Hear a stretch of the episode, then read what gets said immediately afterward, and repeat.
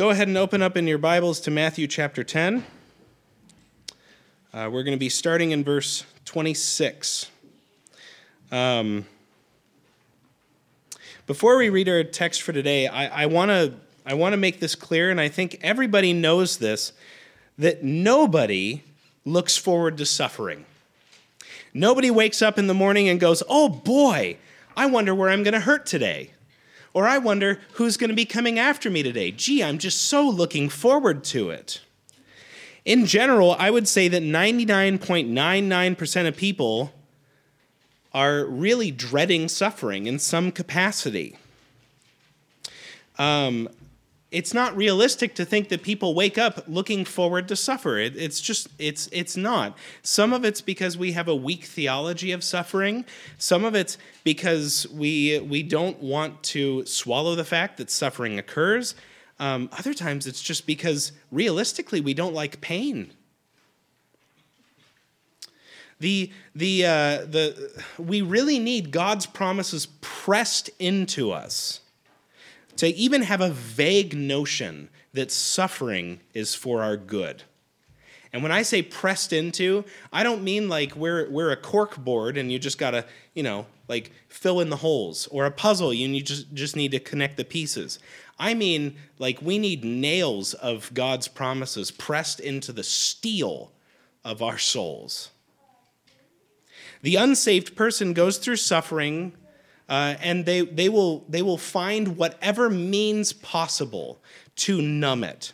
Whether it's an escape into drugs and alcohol to literally numb it, or plastic surgery to feel better about themselves, or even Netflixing their way into literally next week, the unsaved person will try their very hardest to not experience suffering. The Christian, however, sees suffering as important. Why?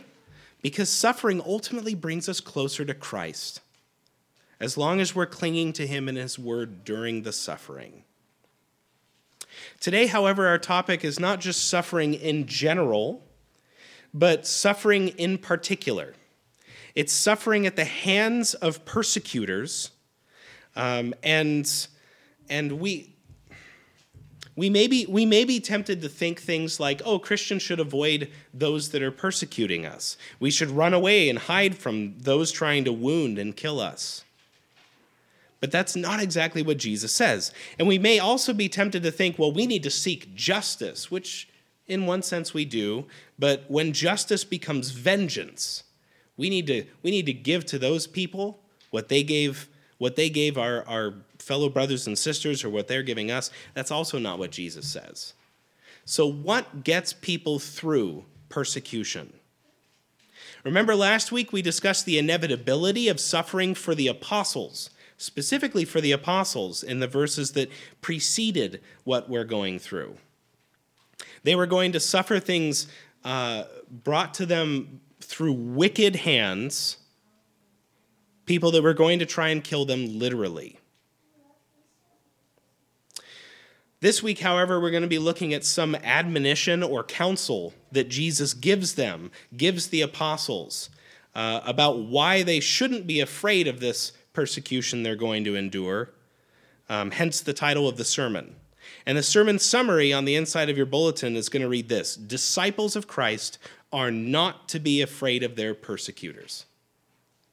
That's what we're going to cover today. So let's let's go ahead and read our text. So Matthew chapter 10 verses 26 to 33. So have no fear of them, for nothing is covered that will not be revealed, or hidden that will not be known. What I tell you in the dark, say in the light, and what you hear whispered, proclaim on the housetops. And do not fear those who kill the body, but cannot kill the soul. Rather, fear him who can destroy both soul and body in hell. Are not two sparrows sold for a penny? And not one of them will fall to the ground apart from your Father. But even the hairs of your head are all numbered. Fear not, therefore, you are of more value than many sparrows. So everyone who acknowledges me before men, I also will acknowledge before my Father who is in heaven. But whoever denies me before men, I will also deny before my Father who is in heaven. This is the word of the Lord. Uh, Jesus gave us four reasons for his, for his apostles to not be afraid of their persecutor, persecutors. By the way, if I say prosecution, I apologize. I've been saying that every time I read these verses, I'm like, don't be afraid of your prosecutors. And I'm like, no, no, persecutors. This isn't a court of law. Uh, so Christ gives four reasons for his apostles not to be afraid specifically, and all four have implications for us even today, even in our context, where our suffering is minor in comparison to what the apostles faced and what people in other countries face. So we have to read these in the context of, especially in the midst of persecution, physical, deadly, serious persecution. But reason number one that Jesus gives for them not to be afraid is that the persecutors will be judged for their wickedness. Notice what Christ says in the first verse. He says clearly and plainly, So have no fear of them. Who's the them? That's always a fun question to ask when you, especially when you read a Bible verse. Like, wait a second, what is what is the subject here? What what what is Jesus or Paul or Peter or or Ezekiel, etc., talking about? So, who is the them? Well, if we go back in our Bibles to, to verse 17 of Matthew 10, we read Jesus saying this Beware of men. Okay, who are the men? For they will deliver you over to courts and flog you in their synagogues so the men, the, these men who drag into courts and synagogues the Christians, the, the, the apostles, are none other than the Pharisees and other Jews of the day. Those same men become the them in verse 26. So Jesus is very clearly and, and very, very specifically talking about religious persecution from those who claim to worship Yahweh, who claim to worship the God of the Bible, and yet they are persecuting physically the apostles. Christ also goes on to say, for, in verse 26, uh, I'm sorry. Now I'm now I'm all uh, messed up. And in, in verse 26, but after that, so have no fear of them. For now, for most of the time is a ground or or or a um, uh, some sort of an anchor that anchors the statement to the promise. So when he goes on to say for, he means this is the reason. This is that ground for their lack of fear of persecution at the hands of these Jews. For nothing is covered that will not be revealed, or hidden that will not be known. And what Jesus means in this sentence is that there, there are no evil deeds that will not be judged by God. He sees all sins yours, mine, everyone, through all of time. God sees them. There will not be a single evil deed that the Lord will not see and will not judge.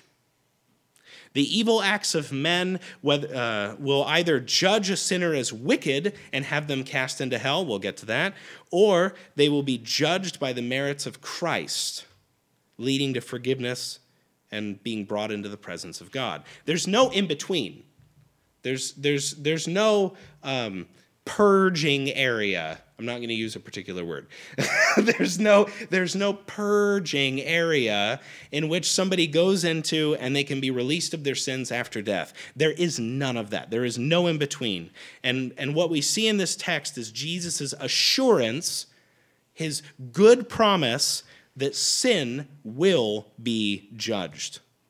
Do not be afraid of your persecutors, Jesus is saying, because my Father sees all sins.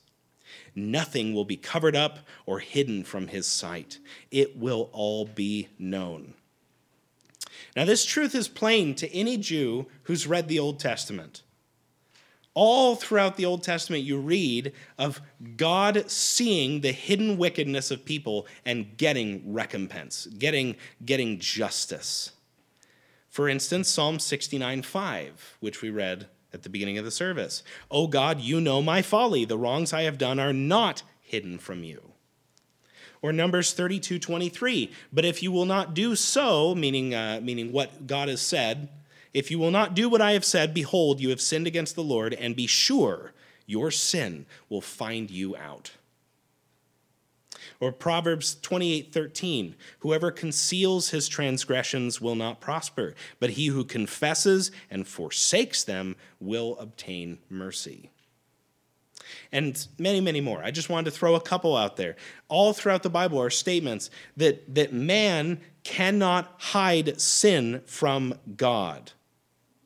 These are statements that the apostles would have grown up hearing the truth that, that no sin can be hidden and that all sins will be judged. And verse 27 reaffirms this. Now, verse 27 is kind of a hard one to understand, just, just in context. If you were to read, What I tell you in the dark, say in the light, and what you hear whispered, proclaim on the housetops. Okay, all right, so uh, God's going to be whispering and telling, and therefore I proclaim. I'm going to be a prophet. But that's not exactly what Jesus meant, although it kind of is, but also not. There you go, clear. There we go. Moving on. No, I'm just kidding. Uh, if you were to turn to Luke chapter 12, is there's another instance of Jesus saying these exact same things. So Luke 12 verses 1 to 3, this is what Luke uh, records. Uh, in the meantime, when so many thousands of people had gathered together uh, that they were trampling one another, he began to say to his disciples first, Beware of the leaven of the Pharisees, which is hypocrisy. Nothing is covered up that will not be revealed, or hidden that will not be known. Therefore, whatever you have said in the dark shall be heard in the light, and what you have whispered in private rooms shall be proclaimed on the housetops. Now, that sentence is a little bit different, but it's the same thought process. What we see in these verses is, an, is again another instance of Jesus using this particular phrase. And I don't know about you, but sometimes I got to be told something a couple times before I actually get it. And, and Jesus seems to have applied the same principle to his apostles, almost like they weren't perfect or something.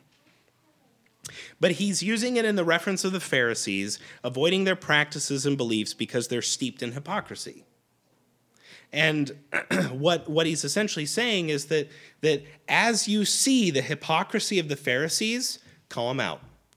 Even when you're being persecuted, in our context, even when you're being persecuted, when you see that hypocrisy, call it out. And when, when they don't listen to you, proclaim it from the housetops. Let everybody know this guy is a hypocrite. This guy is a faker. Jesus is essentially saying this in our text in Matthew 10. He's saying, Since no sin can be hidden from God, as you discover plots and hypocrisies of the Pharisees, announce them, pronounce them, proclaim them. And that was actually literally played out. I'm not going to make you turn there, but if you were to go to Acts 23, it's literally played out by Paul's nephew. He hears of a plot that, uh, that Paul is going to be assassinated by these Pharisees that have vowed to not eat or drink until Paul died. So I have no clue if they survived or if they broke their oath. That's my assumption. Um, but they had a conspiracy of how to kill Paul and Paul's nephew hears of it and he goes and proclaims it to Paul and then he goes and tells the Roman guards and uh, Paul's life ends up being spared. It was literally fulfilled. I love that. I love when I see something like this and I'm like, hey, I remember that happening.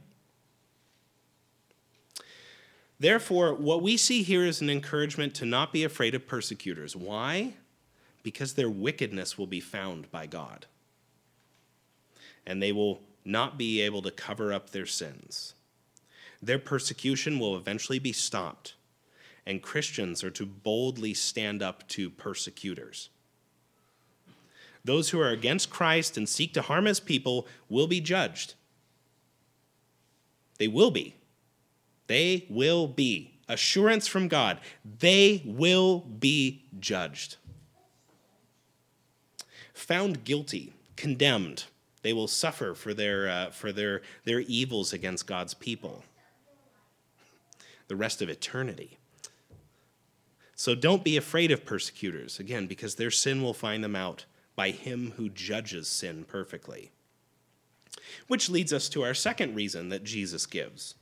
And the second reason to not be afraid of persecutors is this fearing God more than man makes us bold for truth.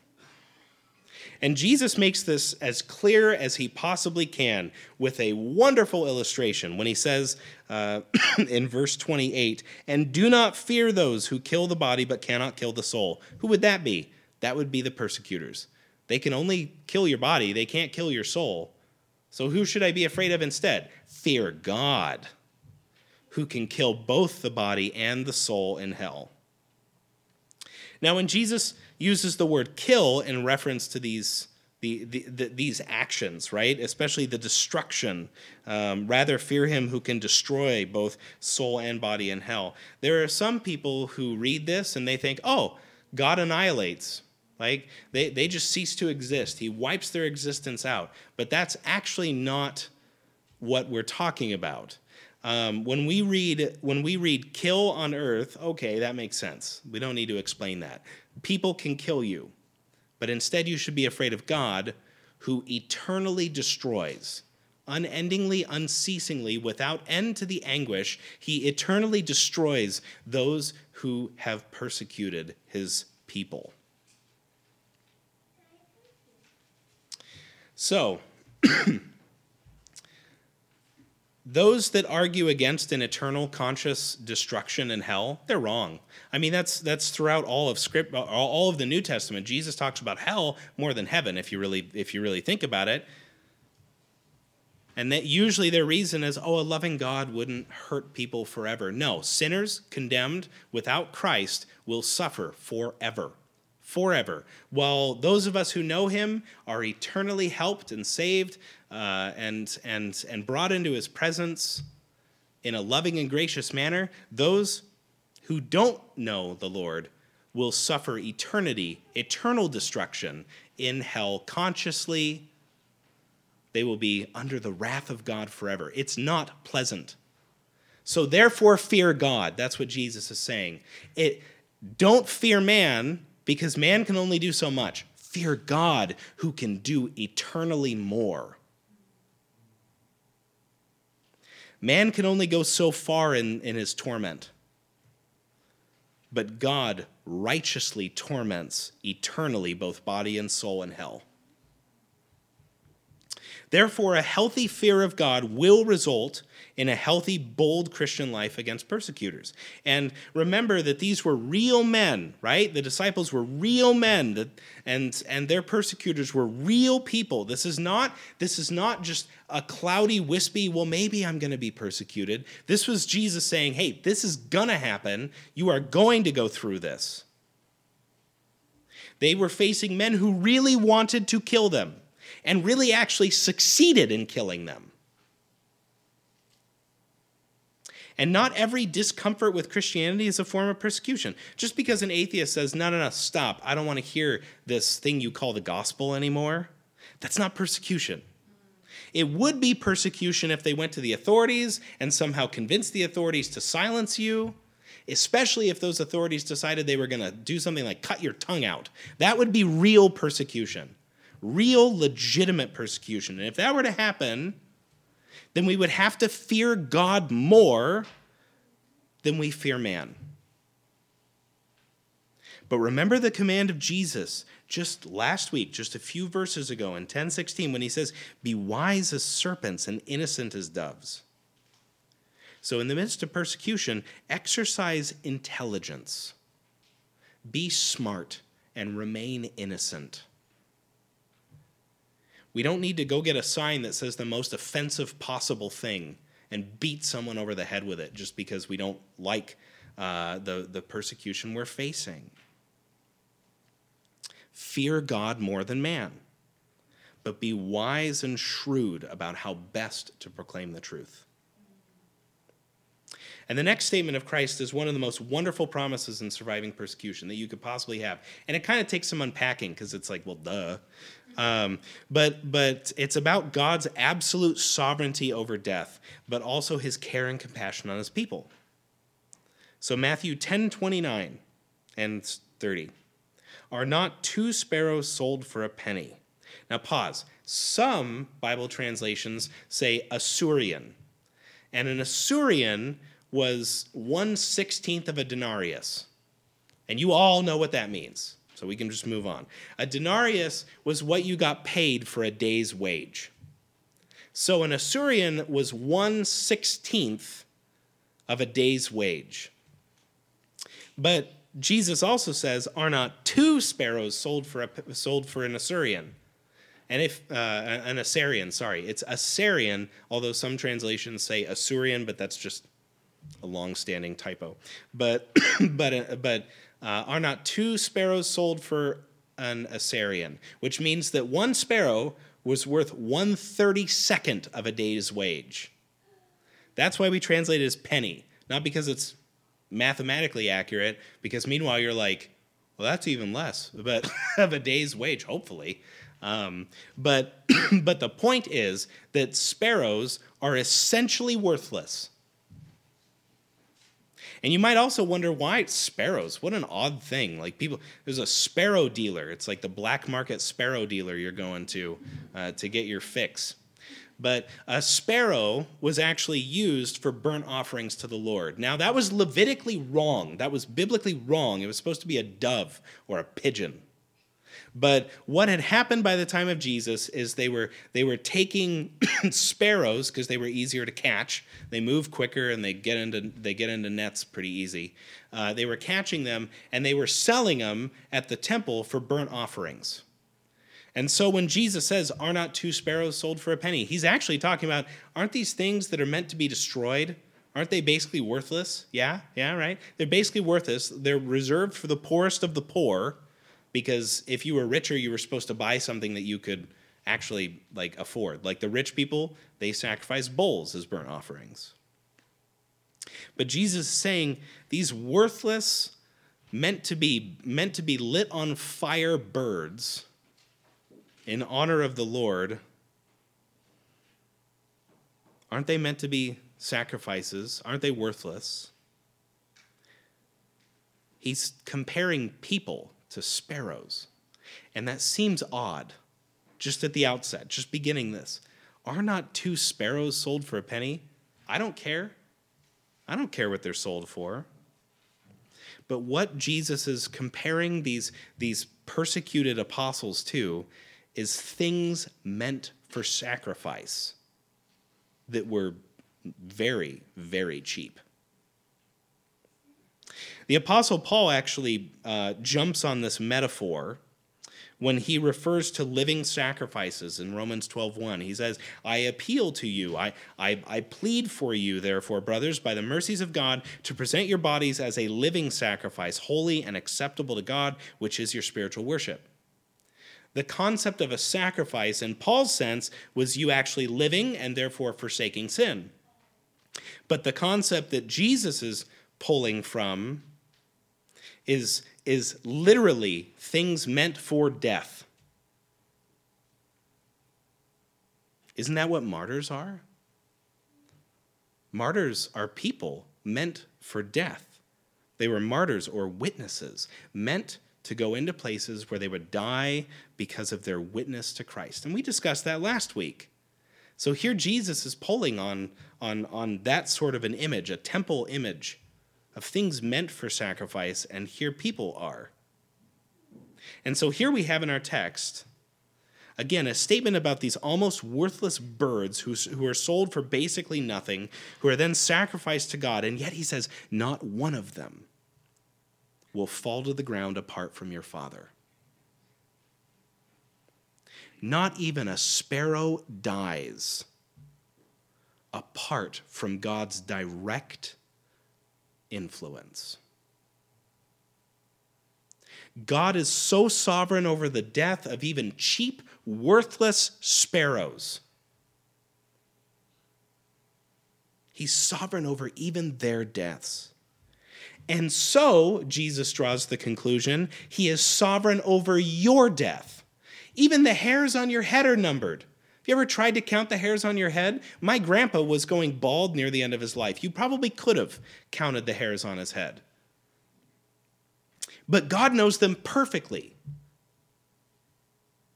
He knows everything and He wills everything, even the death of sparrows. Of how much more value are you, Jesus is saying, than many sparrows, than lots. Jesus care, or God cares about you. God the Father cares more about you than he cares about many, many, many, many, many sparrows. And that is Jesus' point when he draws on these worthless sparrows. He says, You are of more value than they, that you are more beloved than they are. You are more cared for. You are God cares more about you than anything else in his creation. That should carry Christians through persecution, and in fact it does. If you or I were facing immense intense persecution, afraid to leave our homes. Let's say we got let's say we made our house a safe got metal doors. We, we, we reinforced all the walls with steel girders, and we were afraid to go outside because tanks were rolling down and they were crushing Christian skulls for fun. If Christians were being butchered outside in the streets, do you know what Jesus has to say to that person? He says, Don't be afraid because God, my Father, cares about you more than anything. You are more valuable to Him, more beloved to Him than anything else. Don't be afraid, he says. Don't be afraid to go out into the streets. Don't make your home a safe, but go out, even in the midst of that intense persecution. If there's any single comfort for us to remember in the midst of persecution and suffering, if I may be so bold, it's to say that you are valuable to God, that God gives a rip, that God cares for you, that He knows you. He knows even the hair on your head. He has not forgotten you. That is a sweet promise, friends, in the midst of a Christian's most painful portions of their lives, whether martyrdom or, or whether, whether, whether cancer, whether heart failure. You might be tempted to think that God has a vendetta against you or that, that you failed him and he's punishing you. You might be tempted to think that, and you will find none of that in the Bible.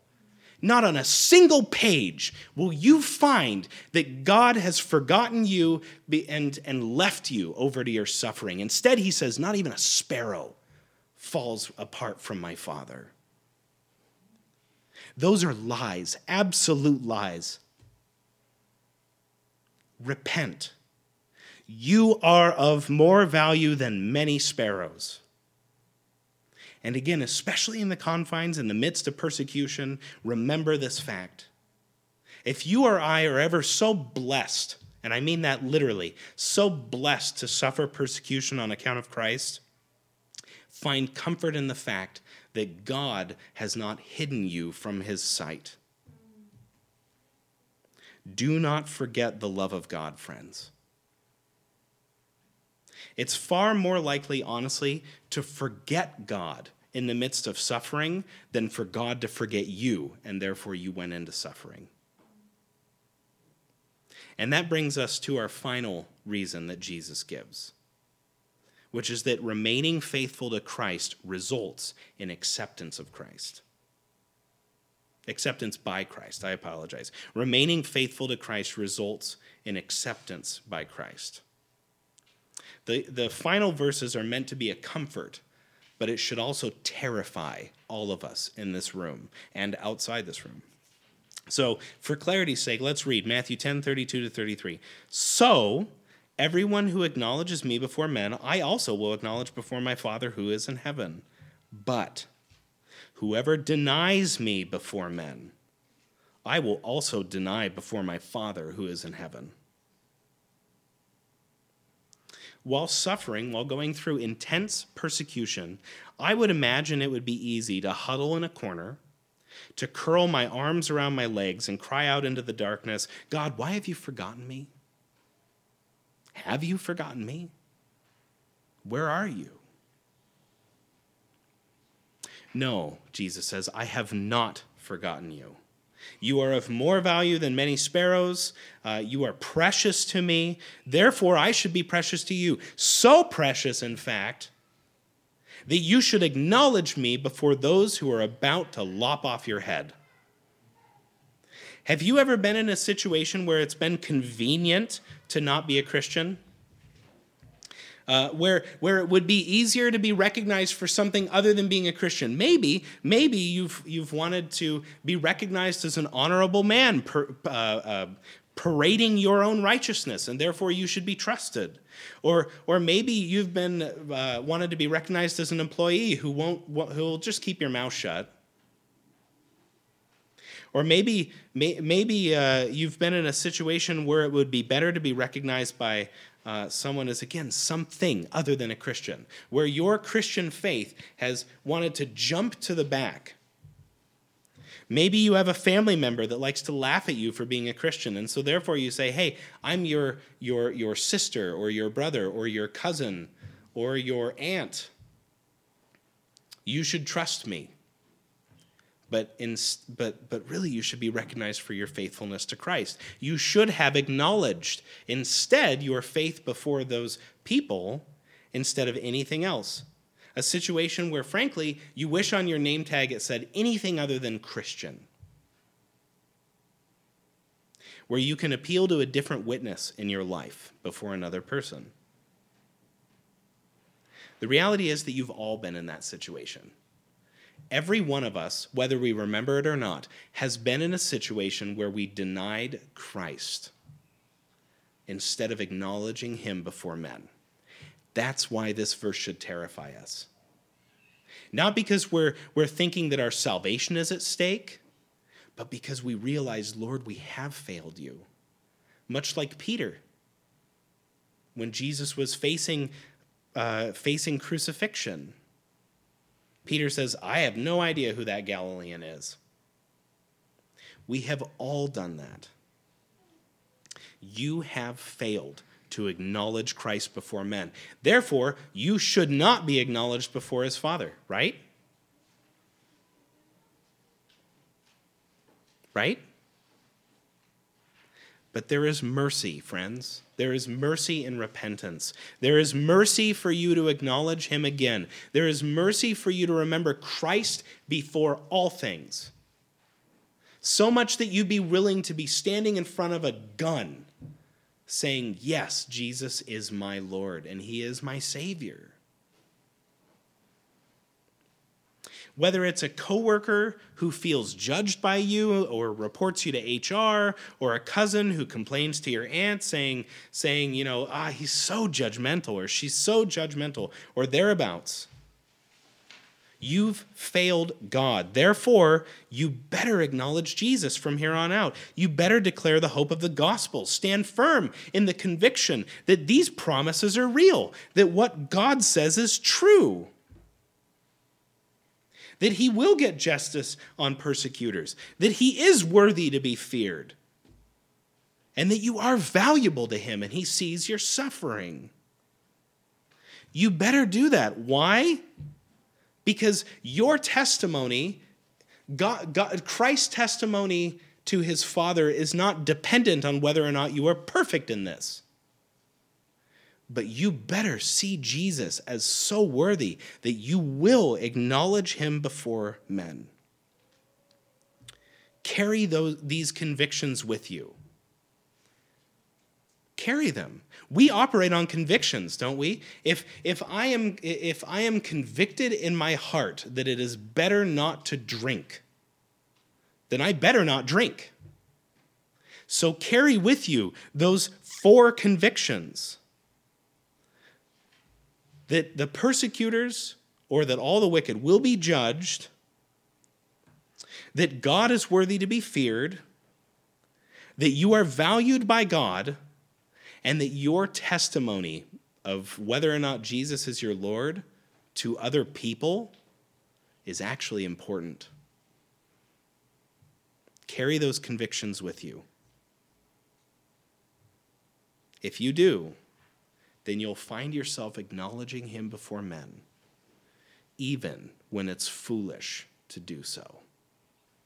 Let's pray. Lord, we need the strength. We need the strength to do this. We need, we need your promises pressed into us breaking through our stone hearts and revealing hearts of flesh that need these promises deeply and sincerely. Make them so real to us that we cannot even imagine denying you before men. You are so worthy to be feared, Lord. And that fear is a good thing. Not fear of our loss of salvation, but fear of the fact that you are worthy of our reverence. Work that into us, Lord. In Jesus' name, amen. Resting in the promises of the Lord will cause you to strangely acknowledge Him when you maybe think you shouldn't. Go in peace, saints.